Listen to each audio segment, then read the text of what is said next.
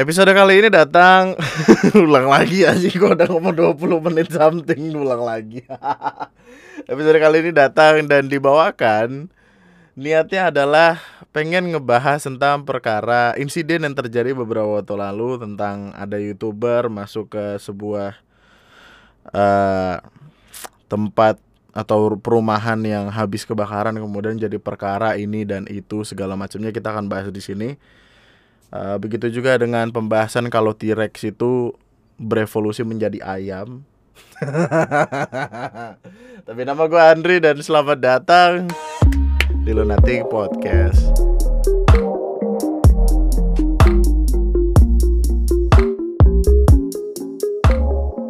Halo calon jenazah, gue Andri dari Lunatic Podcast. Sebelum podcastnya dimulai, gue pengen ngasih tahu lo tentang Anchor. Anchor adalah tempat di mana lu bisa ngebikin podcast secara mudah dan gratis, di mana kebutuhan kayak record, editing, dan publishing ada semua. Anchor juga bakal secara otomatis ngedistribusiin podcast yang lu upload ke berbagai macam platform, termasuk Spotify. Jadi ayo download Anchor dan buat podcast lu sekarang.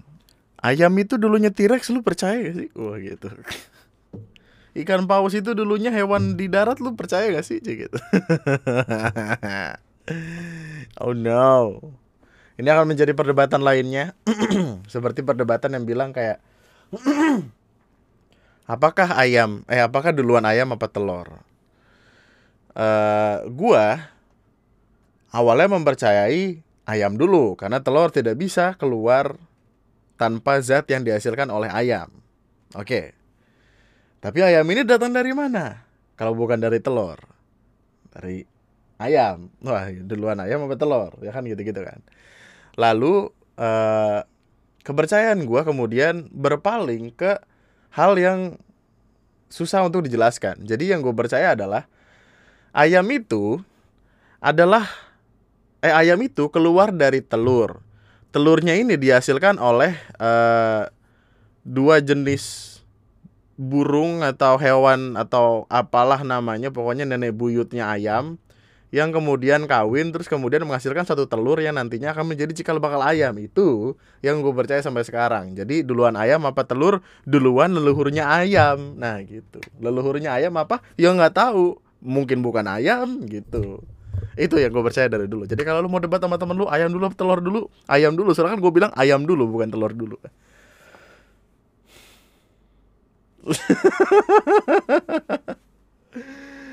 anyway, apa kabarnya? Semoga sehat selalu sih maksudnya. Bulan ini tuh udah masuk udah apa ya perpindahan musim panas musim hujan. Banyak yang pilek, banyak yang meriang, gampang sakit. Jadi kan hari Sabtu eh hari eh hari malam Minggu ya kita ya. Malam Minggu itu gue sama Ara nonton stand up Raditya Dika uh, men lu yang pengen ngelihat apa namanya suasana baru dalam berstand up komedi apalagi dari orang yang lu lihat sama sekali berbeda lah intinya antara yang lu lihat di YouTube sama yang ada di offer tapi ya itu akan menjadi kejutan buat lu kalau lu pengen nonton. Dan itu sama seperti stand up komedian lainnya juga. Ketika lu lihat di TV materinya adalah demikian. Karena emang mengikuti uh, struktural TV gitu yang mana harus clean harus aman. Ketika lu nonton di offer wow berarakan anjing tapi baliknya itu kan gue nganterin Ara balik jam 10 ya jam 10 ternyata pengen ke Kotu dulu. Eh Kotunya tutup kata gue kira Kotu nggak ada tutupnya sumpah dah. Gue kira Kotu buka aja gitu kayak taman biasa ternyata ada tutupnya. Mungkin menghindari orang mabu-mabu menghindari orang uh, melakukan hal-hal yang tidak diinginkan gitu-gitu kali. Akhirnya mutusin buat balik ke rumah balik ke rumahnya Ara which is jam kayak jam 11 setengah 12 kan sih uh, dan dari situ tuh kayak itu jadi jadi open gate stand up Radit itu kayak dari jam 5 kami nyampe itu kayak jam 6 lewat gitu kan. Uh, dan terakhir gue minum itu di rumahnya Ara. Gue belum makan karena gue bangun tidur jam 3 atau jam 4 jam 3 kayaknya. Jam 2 lupa gue pokoknya rada ke sore gitu gue belum makan dari dari bangun gue minum juga baru itu. Dan keluar dari acara stand up tersebut jam setengah sepuluh. Jadi kurang minum belum makan. Wah asam lambung naik kayaknya gua nggak tahu. Pala jadi puyeng papuy. Papuy pala puyeng. Papuy. Nah gitu. Gua pusing banget bro. Naik motor nyari Alfamart. Alfamart udah mau tutup. Ada satu Alfamart yang emang udah udah mau tutup gitu. Jadi kami datang tuh dia udah nyapu nyapu kata gue ini ini kayak tipikal mama pengen ngusir teman anaknya main gitu kayak berangkat lu lagi balik ke rumah temen lu tiba-tiba mamanya nyapu anjing tengah tengah malam nyapu. Gimana kurang ngusir apa coba? Lu beli minum beli minum balik. Habis minum tuh lega gitu terus balik ke rumah uh, sempat beli bebek makan. Habis makan gue pulang. Nah di perjalanan tuh pala puyeng banget bro. Itu adalah sebuah malam lainnya di mana kayak gue mengawang-awang nih antara nyata atau tidak nih. Karena kan gue sambil dengerin podcast kan jadi kepala gue tuh terfokus di podcast gitu. Kayak gue berusaha dengerin nih biar nggak ngantuk biar nggak apa ntar tiba-tiba spelling jatuh di jalan wah bahaya banget. Dan itu tuh jam setengah satu jam satu. Dari rumah kamu jam berapa ya? Jam 12 ya? Nyampe nyampe rumah gue sekitar jam satu lewat gitu. Hampir rumah langsung tepar turu minum bodrek eh nyampe rumah cuci muka segala macem minum bodrek wah makin berasa nih puyeng gue tidur. Tidur tiduran niat ya. Oh bangun jam 10 pagi. Hidup ini indah sekali. Awalnya sih sebenarnya udah jam 6 udah bangun terus kayak masa sih gue tidur cepat amat? Lagi ya jam 8 ah lagi ah wah jam 10 lagi ah lagi ah lagi ah pokoknya jam 10 baru bener-bener melek gitu karena ya namanya kelamaan di kasur men gak enak badan pegel gitu. Ya, tapi intinya jaga kesehatan aja lah. Ini gue dari tadi ngomong terus layar gue tuh ngasih lihat si orang ini loh. Kenapa ya? Padahal kan gue bisa ke sini dulu nah. Oh ya terus ya kan gue gue naikin video nih dua biji. Video pertama itu naik 27 Agustus sekarang tanggal berapa? Tanggal 30 fuck. Video pertama naik 27 Agustus, video kedua naik 29 Agustus, video ketiga membership sih. Eh, uh, 27 dan 29 Agustus masih dolar kuning. Belum ada perubahan. Lu kalau misalkan ada di membership YouTube gua terus ngelihat setiap kali gua uh, publish video gua taruh di community gua taruh di community tab isinya gua marah-marah mulu, ya karena begitulah. Ini alasan ini gua gua tahu alasannya kenapa.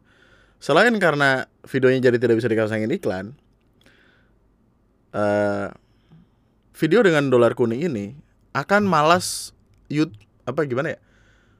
YouTube tuh nggak mau sebegitunya mempromosikan video dengan dolar kuning karena itu nggak ada duitnya buat YouTube dan buat gua juga gitu. Jadi kan ya YouTube nyarinya yang beneficial buat mereka lah. Nyarinya yang ada iklannya. Karena kan keuntungannya dibagi dibagi dua kan. YouTuber 55 uh, YouTube-nya dapat 45 dan itu ya ngebikin kalau misalkan video dengan dolar kuning tetap gue publish ya nggak akan sampai ke siapa pun lo yang nonton. Meskipun lo udah subscribe meskipun lo udah nyalain notifikasi itu kadang tetap nggak akan keluar. Jadi makanya gue tahan gitu. Padahal itu pembahasannya kocak kan pembahasan yang pertama kan perkara bioskop tuh yang dari dulu emang bioskop perkaranya memang selalu ada gitu. Dan makin hari kan orang-orangnya makin random makin gak jelas. Entah ada orang yang tiba-tiba nyalain flash di waktu lagi nonton buka-buka WhatsApp scroll-scroll TikTok tai. Terus ada yang naruh kaki di bangku ada yang nendangin kursi. Uh. terus ada juga lele sepiteng. Wah ini lu yang yang membership kocak banget ini tontonannya. Ada lele sepiteng terus ada mas-mas yang ngeplak uh, driver supir driver Transjakarta. Terus setelah gue cari tahu ternyata si mas-mas ini adalah aktor, artis, aktor, apa pun itulah dia udah sempat main film. Dia gue gue ketika ngeliat videonya mukanya familiar gitu, terlihat familiar karena ternyata dia pernah main di film Gundala meskipun bukan jadi pemeran utama atau pemeran pembantu, cuman figuran aja. Tapi men, kita bicara tentang Gundala gitu. Itu tetap film yang ada di bioskop, penontonnya banyak, tiba-tiba ngeplak supir Transjakarta langsung wakil gubernurnya turun tangan cari ini orang dicari tanpa perlu dicari orangnya menyerahkan diri ya. Takut banget itu gue yakin. Itulah kenapa kita tidak boleh membawa kendaraan ketika sedang emosi kawan-kawan. Kadang tuh emosi membutakan. Ya. Ada orang lewat tiba-tiba diselengkat. Ya. kita lagi berantem sama orang tiba-tiba spionnya diputar ya gitu. Anjing banget. Cuman uh, dolar kuning ini juga ngebawa gua, ngebawa ketakutan ke gua. Karena gua takut pembahasan yang terlalu sensitif justru tidak bisa ditayangkan kayak contohnya perkara uh, kebakaran yang terjadi di Simpruk. Itu kan pembahasannya cukup dalam. Karena kiri dan kanan terus makin menjauh tuh makin repot gitu untuk dilihat. Cap, tapi karena perkaranya adalah kebakaran, gue nggak pengen yang ngomongin banget takut ya dolar kuningnya terjadi juga makanya gue putusin buat ayo kita bahas di podcast bersama-sama. Jadi perkara yang sebenarnya dari kemarin itu pengen dibahas adalah perkara ini.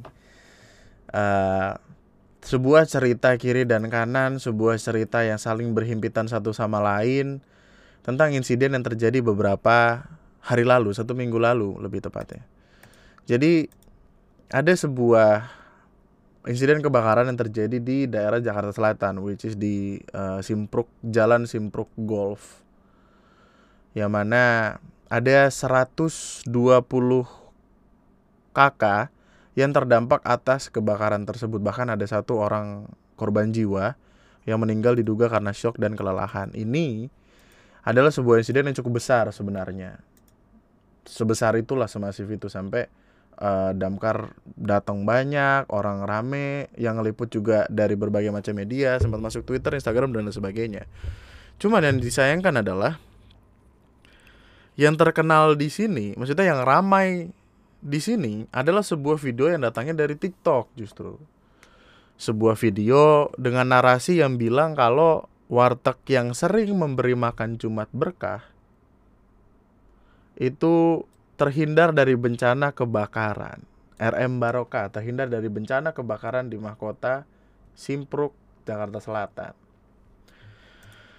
Siapa pun uh, dari kita itu seharusnya paham kalau ini adalah rahasia umum. Masih banyak orang-orang di Indonesia yang lebih suka mendengar sesuatu yang penjelasannya itu gimana ya? Uh, tidak bisa tidak bisa dijelaskan secara ilmiah karena kalimatnya adalah wah ini e, memberi sedekah jadi dilindungi yang gitu-gitu.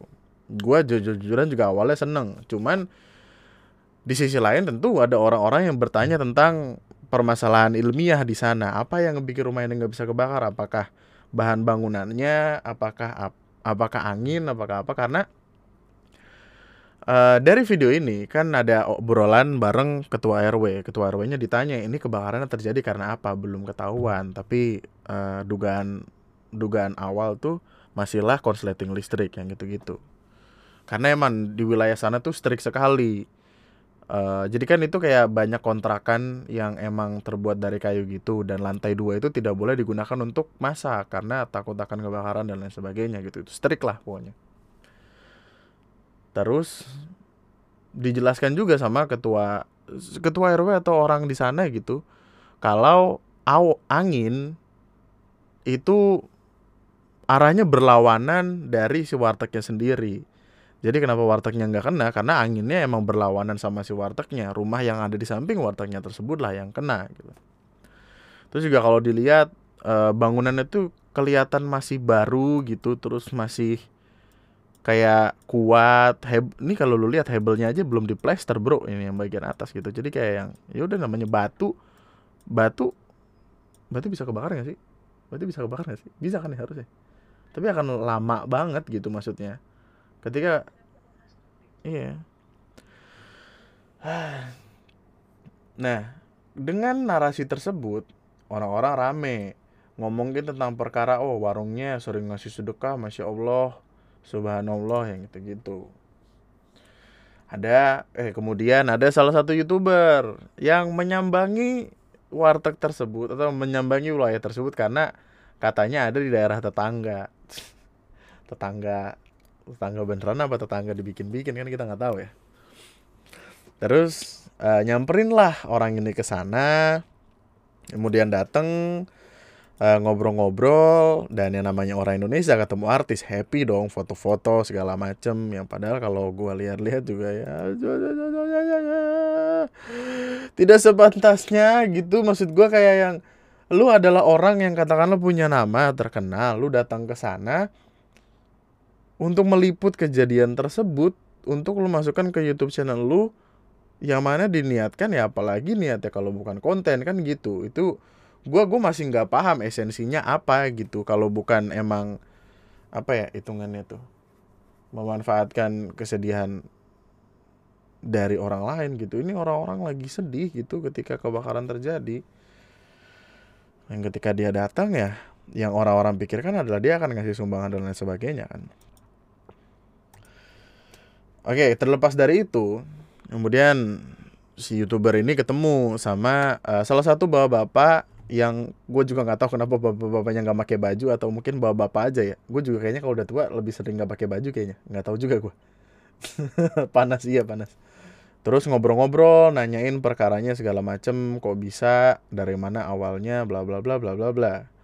Sampailah akhirnya di sebuah perbincangan yang uh, ngasih tahu kalau yang viral-viral kemarin itu yang katanya warteg terhindar dari kebakaran karena sering bersedekah itu hoax, itu palsu, itu tidak benar.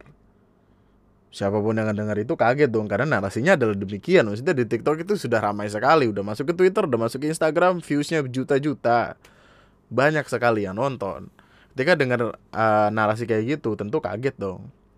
Tapi ya tetangganya sendiri bahkan nggak yakin kalau orang ini bersedekah karena tetangganya nggak tahu. Bahkan ada salah satu artikel yang bilang kalau tetangga sebelahnya aja nggak tahu kalau dia bersedekah yang gitu-gitu kan.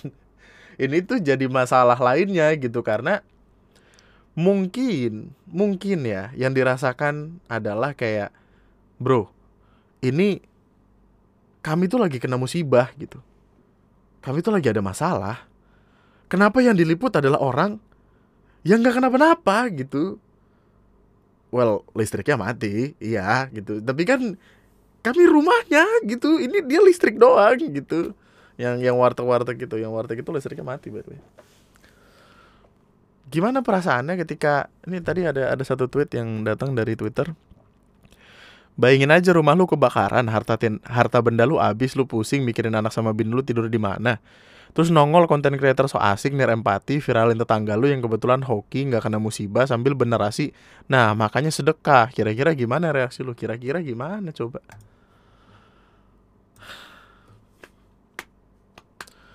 Tapi ya intinya warga di sekitar sana tidak percaya kan narasi uh, warteg ini bersedekah dan lain sebagainya. Sampai akhirnya uh, si youtuber ini ketemu sama pemilik warteg tersebut. Ditunjukkanlah uh, bagian-bagian dalam warteg tersebut yang emang kelihatannya tuh kayak nggak nggak terdampak gitu. Paling yang bagian atasnya aja bolong. Karena di bagian atas nih gue yakin uh, ini tuh bagian rumah orang gitu loh. Eh lu nggak bisa ngeliat ya ini sebutnya. Pokoknya jadi di bagian atas rumah eh, di bagian atas warteg ini kayak ada yang bolong gitu kan. Nah yang bolong itu dalam kepala gue kayaknya itu tuh sebelah rumahnya sempat diisi sama sebelah rumahnya gitu. Dan rumahnya udah terbakar jadi ininya bolong gitu. Siling atasnya tuh bolong. Terus youtuber ini juga diajak naik ke lantai dua untuk melihat uh, kondisi di atas. Dan di bagian atas emang nggak nggak parah. Maksudnya nggak yang kebakar parah banget. Cuman ada satu bagian di belakang rumahnya yang gosong. Mungkin karena kepanasan. Ya namanya kita bicara api men. Gimana? Nah permasalahan itu dimulai dari sini tiba-tiba out of nowhere pemilik wartegnya bilang kayak yang uh, mas youtuber gitu. Gue nyebutnya mas youtuber aja gak sih? Mas youtuber. Saya minta tolong dibantu listriknya ya biar bisa balik jualan lagi yang gitu. Gitu. Mas youtubernya juga marah-marah. Yang mana ini adalah respon yang yang masuk akal sebenarnya youtubernya marah-marah dengan kalimat kayak yang loh ibu kan listriknya aja nih yang bermasalah. Kalau saya bantu ibu ngurusin listrik ini yang lain nggak ada rumahnya loh gitu. Dan itu adalah respon yang masuk akal sekali. Gue mungkin akan melakukan respon yang sama. Karena ya nggak saya gue lebih mendulukan listrik untuk rumah yang masih bisa ditempatin masih aman daripada untuk ngebantu orang yang rumahnya udah nggak ada gitu ya kali. Kalimat itu juga yang ngebikin orang-orang tuh bertanya-tanya gitu. Kok sempet-sempetnya masih mikirin perkara rumah sendiri, diri sendiri di sebuah society yang lagi kena masalah gitu loh. Orang-orang mikirnya itu egois. Dari situ muncul kemarahan warga. Karena warga tahu lah, warga secara otomatis tahu kayak, "Loh, kok lu minta listrik buat lu? Kenapa nggak minta bantuan buat kita?" gitu lu kan hoki rumah lu kagak eh apa tempat lu kagak kebakar lah kami gitu loh akhirnya protes-protes itu dilakukan dengan cara mencoret depan wartegnya itu sendiri dengan coretan-coretan yang oh cubi cubi cubi cubi cubi nih kalimatnya nih. Uh, apa nih?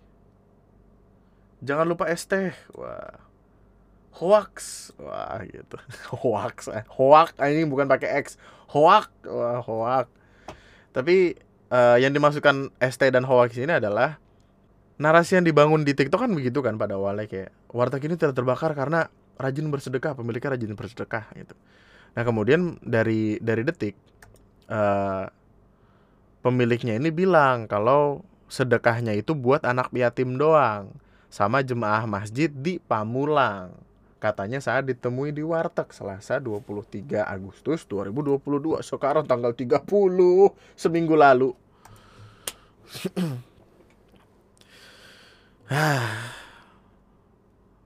Mungkin dari situ kebingungannya terjadi Karena e, narasi dari warga setempat adalah warga kan nggak tahu nih kalau dia bersedekah. Bahkan sebelahnya aja tuh nggak tahu kalau warteg ini bersedekah.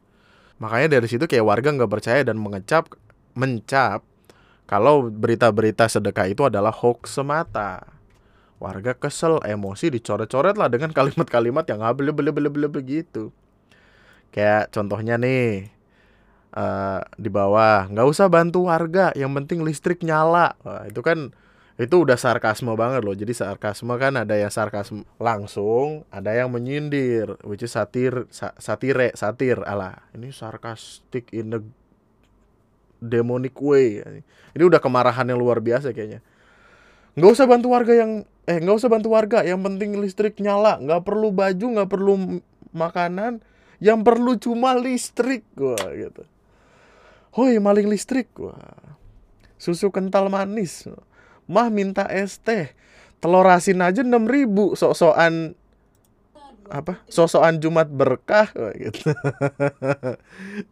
telur eh, emang telur asin berapa dah? Coba telur asin berapa satunya? Di sini sih ceban dapat tiga ya. Which is berarti satunya kayak tiga ribu tiga ratus tiga puluh tiga. Sekian. Nah, ini yang paling pojok. Ini kayaknya di, diarahkan kepada youtuber tersebut. Konten terus bosku, bantu mah enggak, ya gitu. ya gitu. Yang mana gue gue akan mengecap so called youtuber itu sebagai uh, apa ya?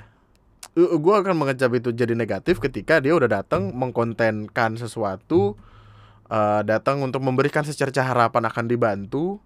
Maksudnya orang-orang orang warga-warga sana kan sudah berharap akan dibantu tapi kalau misalkan enggak dibantu sama sekali ya untuk apa datang ke sana dan bikin video dengan durasi sekian menit dengan views 500 ribu tersebut.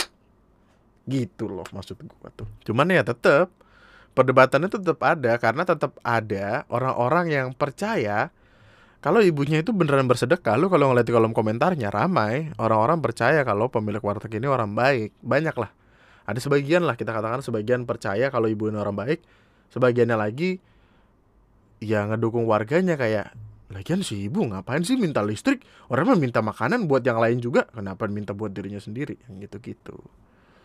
Soalnya kalau misalkan di tengah kesulitan banyak orang, tiba-tiba lu datang untuk meminta pertolongan untuk diri lu sendiri itu namanya aji mumpung. padahal yang kena masalah banyak. Tuh. Tapi ya kayaknya ya Percaya gak sih lu perkaranya nggak akan segede ini kalau nggak ada narasi tersebut di TikTok? Yang mana narasi tersebut ya tentu apalagi niatnya kalau bukan untuk mendulang views kan. apa untuk ngasih pelajaran oh ngasih pelajaran juga bagus maksudnya untuk minta orang sedekah pada akhirnya gitu tapi ya kalau berakhir kayak gini malah jadi kayak gimana dan sekali lagi itu adalah kenapa apa apa harus dikontenin jadi konten YouTube yang pada akhirnya menjadi problema gitu loh kayak ada yang komen konten demi cuan bantuin korban kagak? Iya gitu. Tapi kita nggak tahu ya apakah dia udah bantuin korban atau enggak. Ada tanda tanya besar lainnya sih maksudnya yang masih ada di kepala gue tuh sisa-sisaan aja.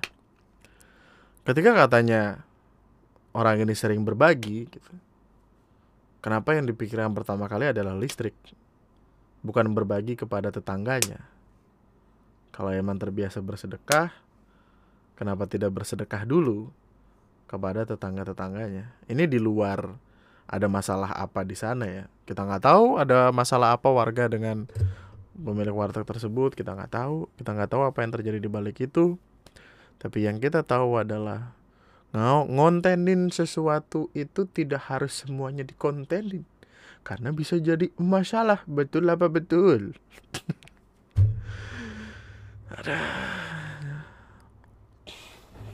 email untuk episode kali ini Hmm.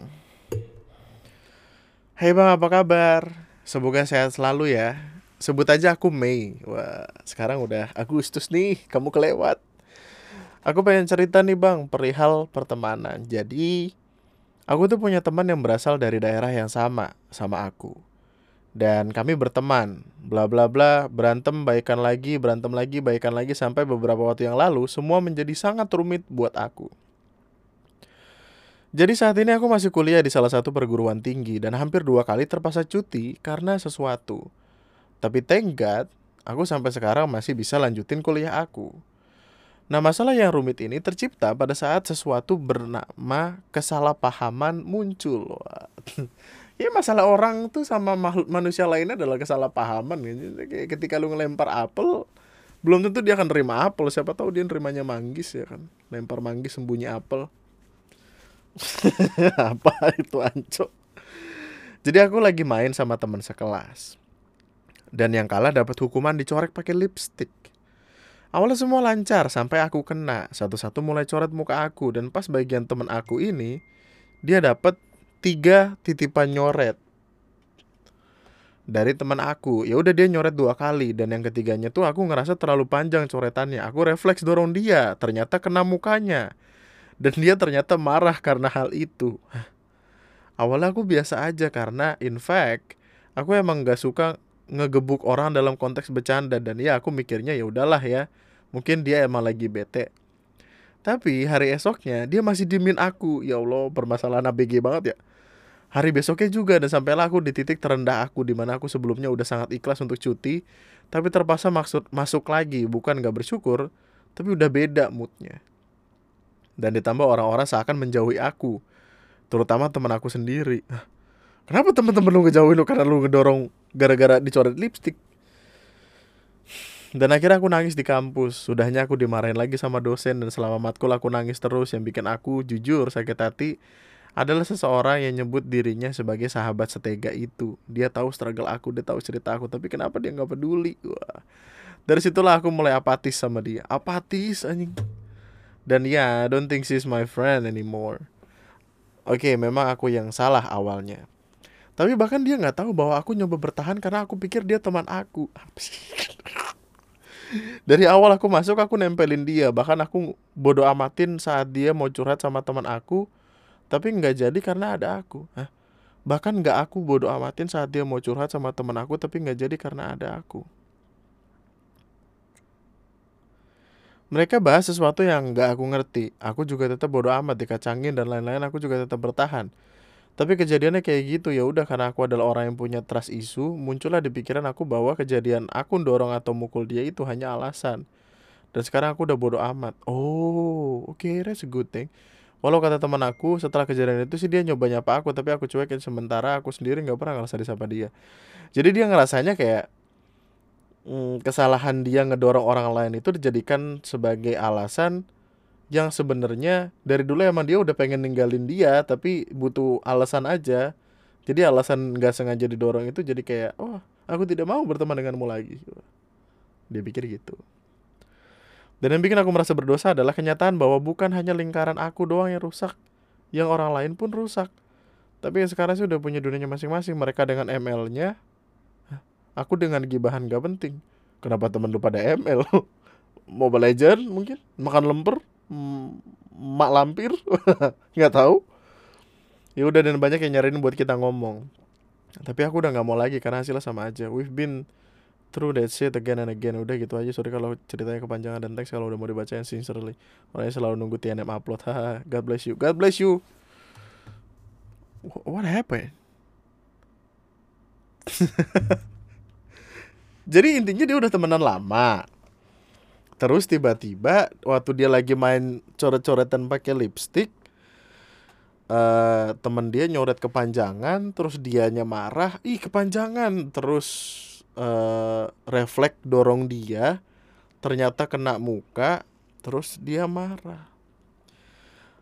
Kayaknya antara relationship sama pertemanan itu nggak beda jauh nggak sih? Setiap pertengkaran yang terjadi itu pada akhirnya akan ngebikin relationshipnya jadi makin kuat gitu pertengkaran apa pun dalam bentuk apa pun gitu. Itu gua gua sama Windu tuh udah berkali-kali ribut gua sama Ali udah berkali-kali ribut sama Parhan juga. Dan pada akhirnya ya keributan-keributan itu jadi alasan untuk ya udah kita emang temenan aja gitu emang nggak bisa jauh gitu loh. Tapi kalau emang udah nggak bisa balik lagi ya ya udahlah. Kayaknya dari kemarin permasalahannya relationship pertemanan segala macem. Temen gue itu itu doang oh my god. Tapi kayaknya emang dia dia pengen cerita doang. Nggak ada nggak ada main minta saran atau apa. Pengen cerita perihal pertemanan. Ya, ya namanya pertemanan ya gitulah. Kalau nggak toksik ya perteman pertemanan tuh kayaknya yang gue inget adalah pertemanan yang tanpa lu harus ketemu dia terus-terusan dia akan tetap jadi temen lu. Pertemanan yang di depan lu dia ngomong uh, ngomongin tentang orang yang gak datang tapi ketika lu nggak datang lu diomongin di depan orang yang gak datang sebelumnya.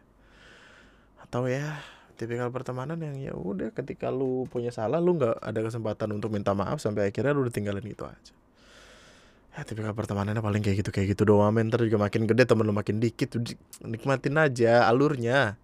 Satu persatu sampai akhirnya lu bisa berbahagia dengan jalan lu sendiri. Anjay berak. Tapi namanya pertemanan. Nggak akan mudah untuk nyatuin satu kepala eh dua kepala jadi satu gitu. entah pertemanan entah relationship. Sama susahnya. Tapi ya Uh, kita berkacalah dan seperti itulah jodohmu kelak berkacalah dan seperti itulah orang-orang yang akan kamu temui nantinya. Iya gak sih? Nggak tahu ya sotoy doang kan tapi kayaknya iya. Maksudnya gue temenan sama orang-orang yang sama brengseknya kayak gue soalnya. Ya kalau lu pengen punya teman baik lu nya juga jangan jahat. Gue nggak bilang lu mesti baik juga yang penting jangan jahat Insya Allah temen lu gak akan jahat juga. Insya Allah, Masya Allah. Akhirnya gue menyebut Insya Allah Masya Allah. Tapi anyway, sampai jumpa di podcast gue selanjutnya. Semoga uh, dapat bantuan dari DKI Jakarta ya Pemprov DKI yang tadi itu yang kebakaran itu. Kasihan sedih ngeliatnya. Sampai jumpa di podcast gue selanjutnya. Tetaplah bahagia tetaplah baik-baik saja. Gue Andri sekian dan Ayo YouTube Dolar kuningnya ilangin Mau dipublish orang mau nonton. Gue juga biar lega ini ya Allah. Ah kan ijo Masya Allah akhirnya. Masalahnya ijonya jam segini banget nih. 204 Hari ini gue bakal naikin Satu podcast satu Video. Ini kalau misalkan yang atasnya hijau juga Gue akan ngeluarin juga deh. Oke mantap. Let's go